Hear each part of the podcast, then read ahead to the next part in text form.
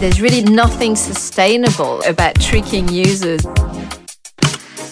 Fair patterns are interfaces that empower users to make their own informed and free choices. Amurabi presents Fighting Dark Patterns. Regain your free will online. Hi, everyone, and welcome to our very first episode of our podcast, Fighting Dark Patterns Regain Your Free Will. So, we are Amurabi, a legal innovation studio bridging the gap between users and the law. We've been doing that since 2018, and thanks to our R&D lab, that was created in 2021. We've just launched a holistic platform, fairpatterns.com, that helps the world getting rid of dark patterns and that fosters users' sovereignty. The whole idea is that it's not inevitable to be deceived or manipulated online. We know it happens a lot because we've got, unfortunately, many studies establishing that dark patterns are pretty much everywhere online. But we firmly believe that it's not doomed to be this way. It's possible to have an efficient digital economy that's also respectful of users, that fosters user sovereignty, where actually humans can thrive online and not be exploited. So that's really the purpose of fairpatterns.com. That's also the purpose of this podcast, Fighting Dark Patterns and Regain Your Free Will Online. And today we will be talking about what are dark patterns, what are the harms they caused, is it illicit? And if so, what are the legal grounds that prohibit dark patterns? But also, how we can get rid of them and what are the incentives to switch from dark to fair patterns, hopefully. In our very first episode, we're super happy to welcome Celia Hodent, psychologist and UX strategist. I had the pleasure of meeting Celia quite a long time ago already. It was, we were both uh, speaking at a conference at the French Data Protection Authority, the CNIL. I was very impressed by her background and also the way she makes her expertise extremely accessible. And so I'm very excited to welcome Celia in this very first episode. Hi, Celia. Would you like to introduce yourself? Sure. Hi, Marie, and thanks for having me. I have a PhD in psychology, and I've been working in the video games industry for the past 15 years. I worked at Ubisoft in France and in Montreal. I worked at LucasArts on Star Wars games, and I worked at Epic Games on a lot of different uh, uh, projects. I uh, worked more specifically on Fortnite. I was director of user experience uh, back then. And uh, since 2017, I've been working as an independent consultant as a game UX strategist. So I'm working on user ex- experience and helping um, mostly game studios, but also other companies uh, improving the experience uh, of their uh, products for their users. That's amazing, Celia. I'm a huge admirer of uh, your career, as you know. and thank you so much for accepting this invitation to talk about a topic that's dark, but that's also unfortunately very wide. It's a global issue. And without further ado, let's start with the basics, which is your own definition, Celia, of dark patterns, according to you, or deceptive design, by the way. Um, according to you, what is it? Yeah, to me, it's a deceiving design that is benefiting the company at the expense of users. Um, so, in my line of work in user experience, what we care about is to place the user at the center of what we do. We think always about a win win situation. It's a win for the user. The product is going to improve their lives. They're going to be satisfied by the product. And it's also a win for the company because if people are happy, then the company is sustainable. With dark patterns, this balance is lost. Uh, it's thinking about the business goals first and think about how we can trick uh, users, or even if we don't necessarily think about it intentionally, but at the end of the day, it's not really benefiting the users as much as it's benefiting the company. So it could be users who are tricked into buying something they did not really want, or it's exploiting some cognitive biases that we all have um, so that we're enticed to come back on a platform or to do things that we would not have done um, if those tricks or those uh, deceiving designs were not used. Exactly. It's it's exploitative interfaces if we wanted to to summarize it in a nutshell. Perhaps at this point it's important to specify that in addition to the various definitions that scholars or researchers have been working on since the term was coined in 2010 by Harry Brignull as tricks uh, making you do things online that you really didn't mean to. So since then um, regulators around the world have sort of woken up, and there are a number of uh, prohibitions of dark patterns. So, as a lawyer, maybe I can specify that. So, basically, we are currently in a stage where we have a number of existing legal grounds indirectly prohibiting dark patterns. That's, for example, consumer law in the EU, for example, but also in the US with the FTC Act. That's, of course, data protection laws, um, GDPR in the EU, but California, Privacy Rights Act in the US, for example, and also competition law, because abuse of dominance uh, could be applicable to these exploitative interfaces. So that's the basis, let's say, and that's the current legal grounds indirectly applicable to dark patterns indirectly in the sense that it doesn't say dark patterns in the act, but it's totally applicable to them.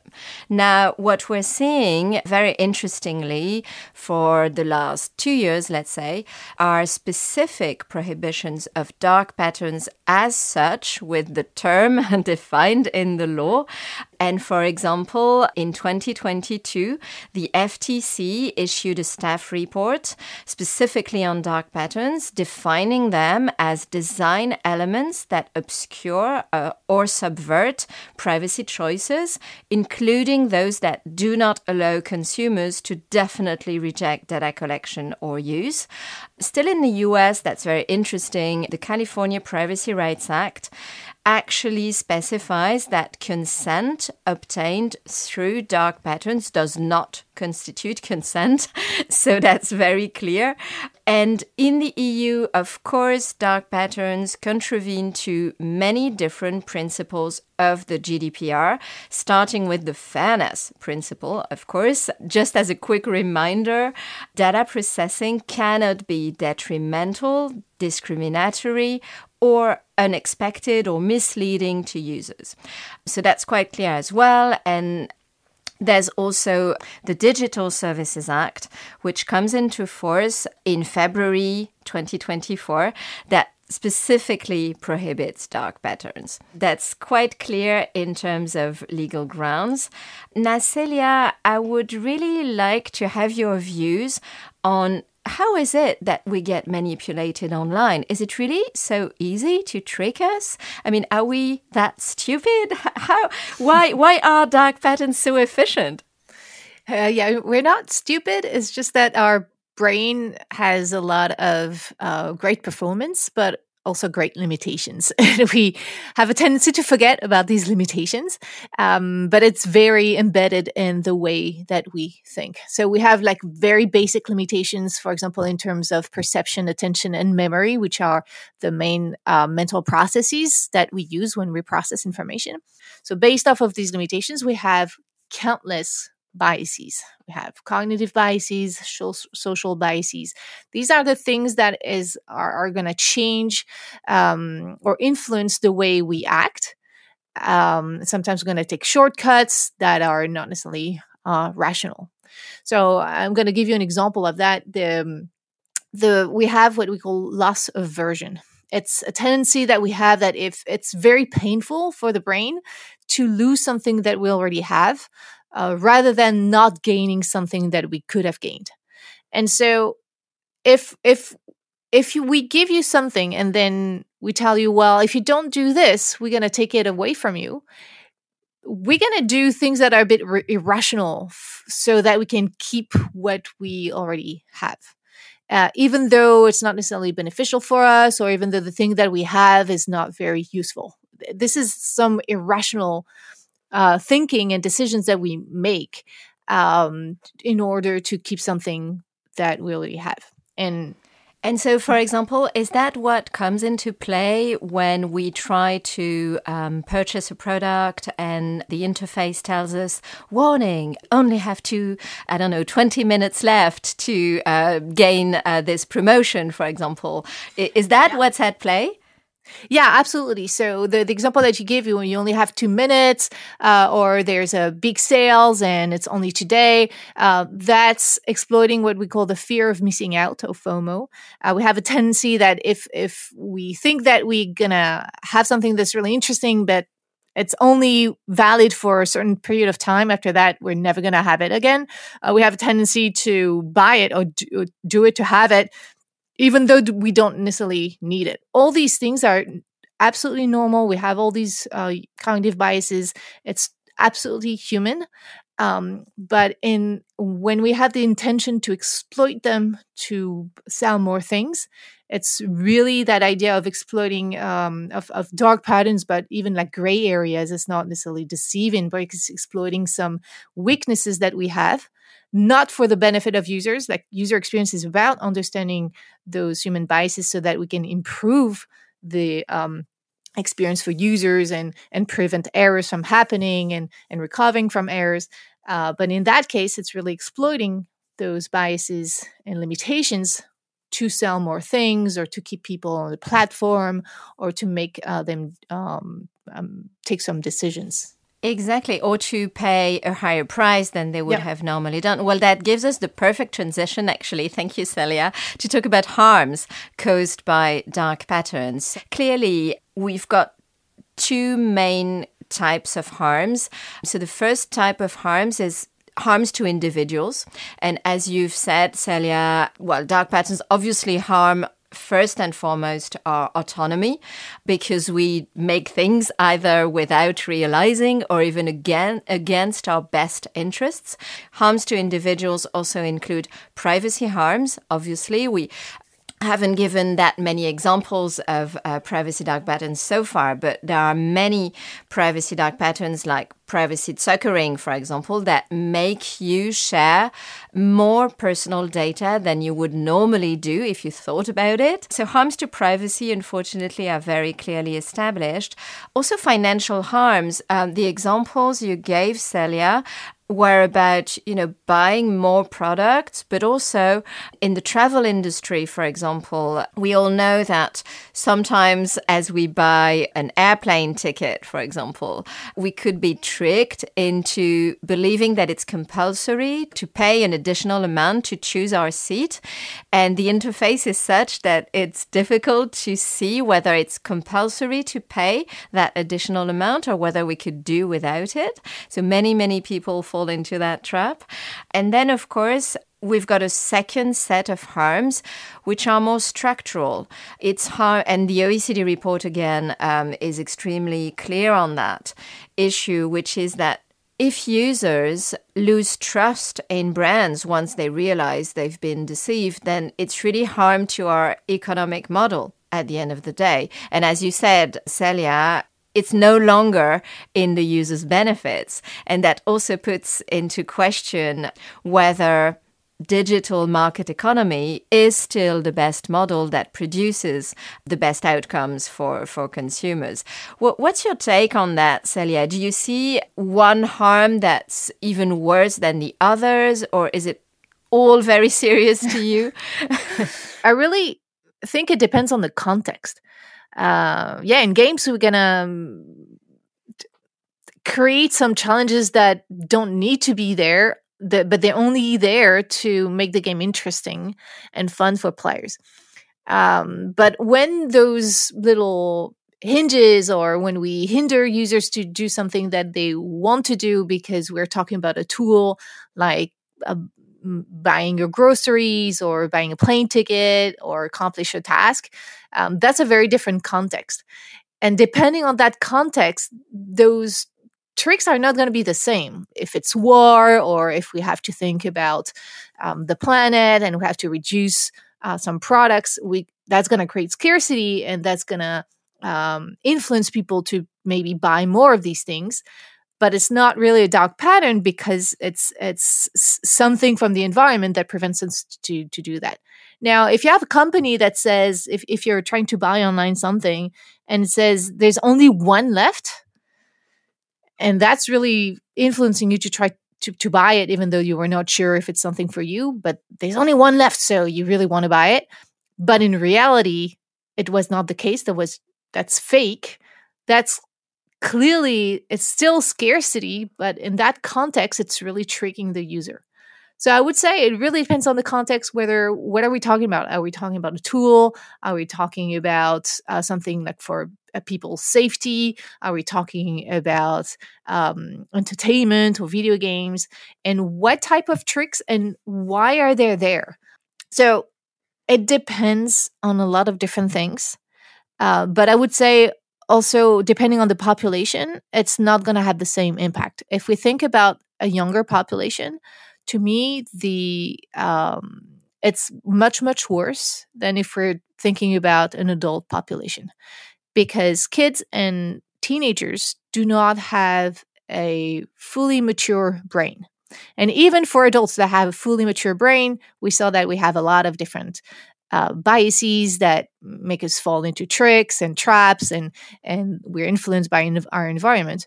But think about a brain that is not fully mature like it's the case for kids and teenagers. Um, the part of the brain that helps us uh, control a little bit our impulses and maybe think twice is the prefrontal cortex. So it's, it's really the the part of the brain behind your forehead and that is the last part of the brain that matures. It's fully mature at 25 years of age. Huh, that's amazing. So, yeah, I know. that's why your teenagers are, are sometimes doing. Yeah, that uh, explains a lot of things in my family, I think, currently. exactly. So if you think about stuff that is directed for kids, like marketing for kids or games for kids or any any trick that is directed to kids, to me it's worse because kids are not mature. it's not that they are completely defenseless. They, they can still think about things uh, and try to control themselves, but it's going to be harder than for an adult. So to me, that's definitely worse. And I guess it gives us also a nice transition to the Epic Games case. They had to settle with the FTC mm-hmm. further to a complaint uh, that was launched by the FTC for including four dark patterns. So it, mm-hmm. basically, half of the complaint was based on dark patterns, and they settled in the amount of five hundred twenty million dollars, which is yep. a lot. Um, half a billion dollars. It's a lot e- of money. Exactly, it's a lot, and and almost half of the this money is a fine, and the other half is actually the amount of money that is going to be reimbursed to Fortnite users, including kids and, and their parents, that purchased in game assets without really willing or without realizing it was to pay for. And then they were tricked into canceling their purchases was more difficult than it should have been as a user experience strategist, when we know that, especially when children are going to play the game or might play the game, we think about how we can protect them. Exactly. Uh, it's the company's responsibility then to make sure that if there's an in game asset uh, that is for sale, then that this uh, aspect of the price is clearly mentioned, is easy to understand, including for, let's say, 13 years old, if you know that this is the age of your players, and that if, you know, they purchased it, uh, but then um, they changed their mind uh, at some point, it cancellation should be uh, should be feasible. I guess that's the main the main learning of this case. That actually brings about the question of fairness that you that you mentioned.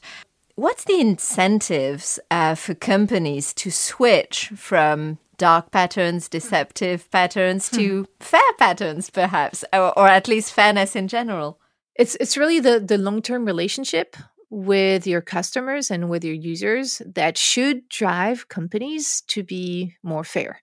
If you think short term and you want to make a lot of money uh, just in, a, in, in the short period of time, uh, sadly, some dark pattern is going to work, and we've seen that in the past. Um, but that's going to definitely impact the trust relationship that your customers have with your product.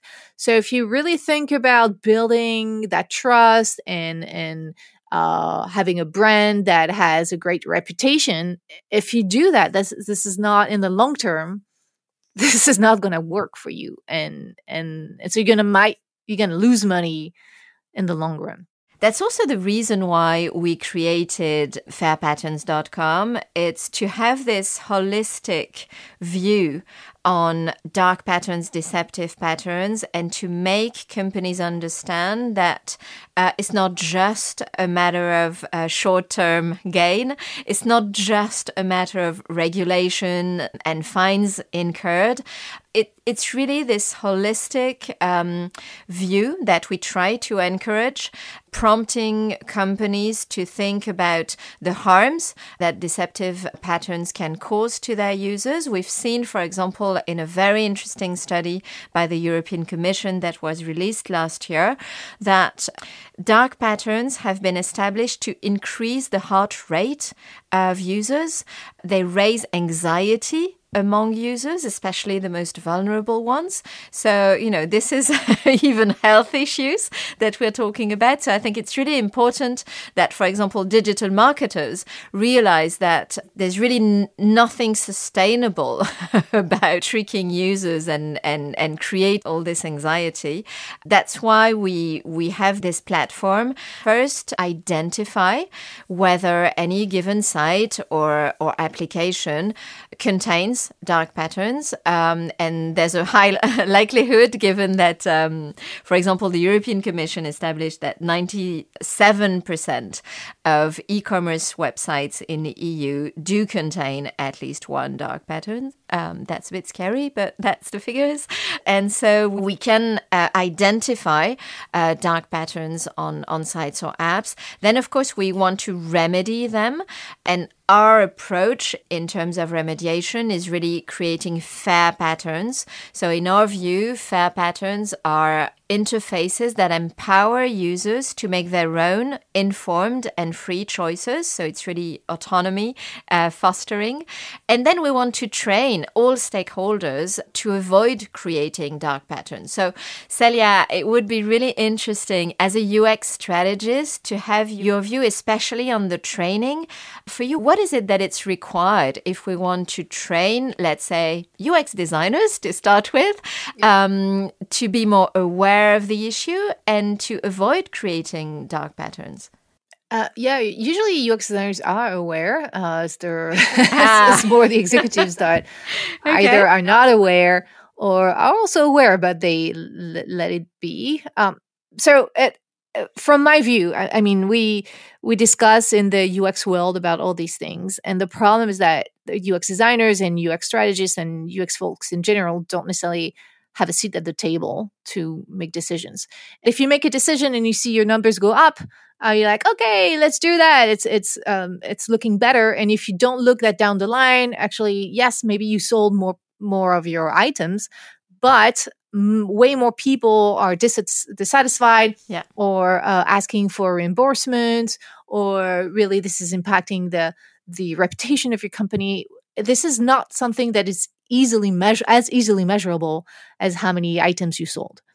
So the the education should be across the company, not just UX designers. That's why when I do exactly um, when I do my workshops, I, I, never only want UX people or UI people. I want you, you want know, all stakeholders, like representative sure. of all the the different departments, because this is how you can really um, educate and explain why this this matters.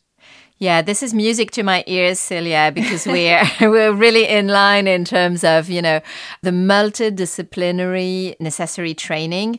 It's not just UX designers, it's not just digital marketers. It's really across the board, including decision makers, of course, and and also the fact that uh, designers don't necessarily have a voice. We've seen that in many of our projects, and we really try to change that so that again the solution is holistic, multidisciplinary, and uh, sustainable.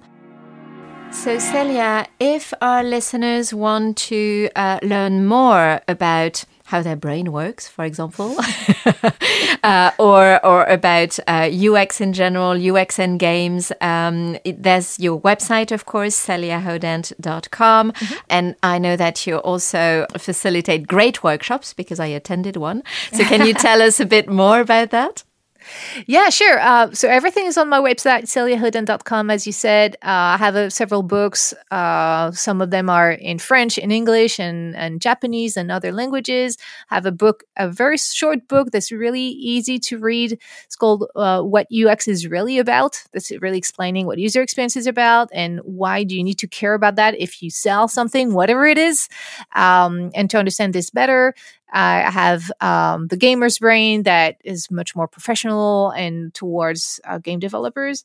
And I have a lot of resources on my website, and I uh, do a lot of uh, workshops privately and publicly. So you can just go to my website and, and check it all out. Awesome. Thank you so much, Celia. And for listeners who want to know more about fairpatterns.com, so that's our platform where you can better understand how to identify dark patterns. So we provide that service of identification, assessing whether any site or app does contain dark patterns based on our R&D lab. We also remedy dark patterns, of course, that's the most important, so that we can create tailored fair patterns or even off the shelf fair patterns that are currently being developed. And you can also get some training. So, whether you're a designer, a developer, a digital marketer, a lawyer, we have training workshops to precisely avoid creating dark patterns and learn how to create fair patterns. So, thank you all for listening. And in the next episode, we're going to talk specifically about the criteria based on which you can identify whether dark patterns are present on a given site or a given app. Thanks for listening. Take care. Bye bye. Fighting Dark Patterns, a podcast by Amurabi. For further information, you can go to fairpatterns.com.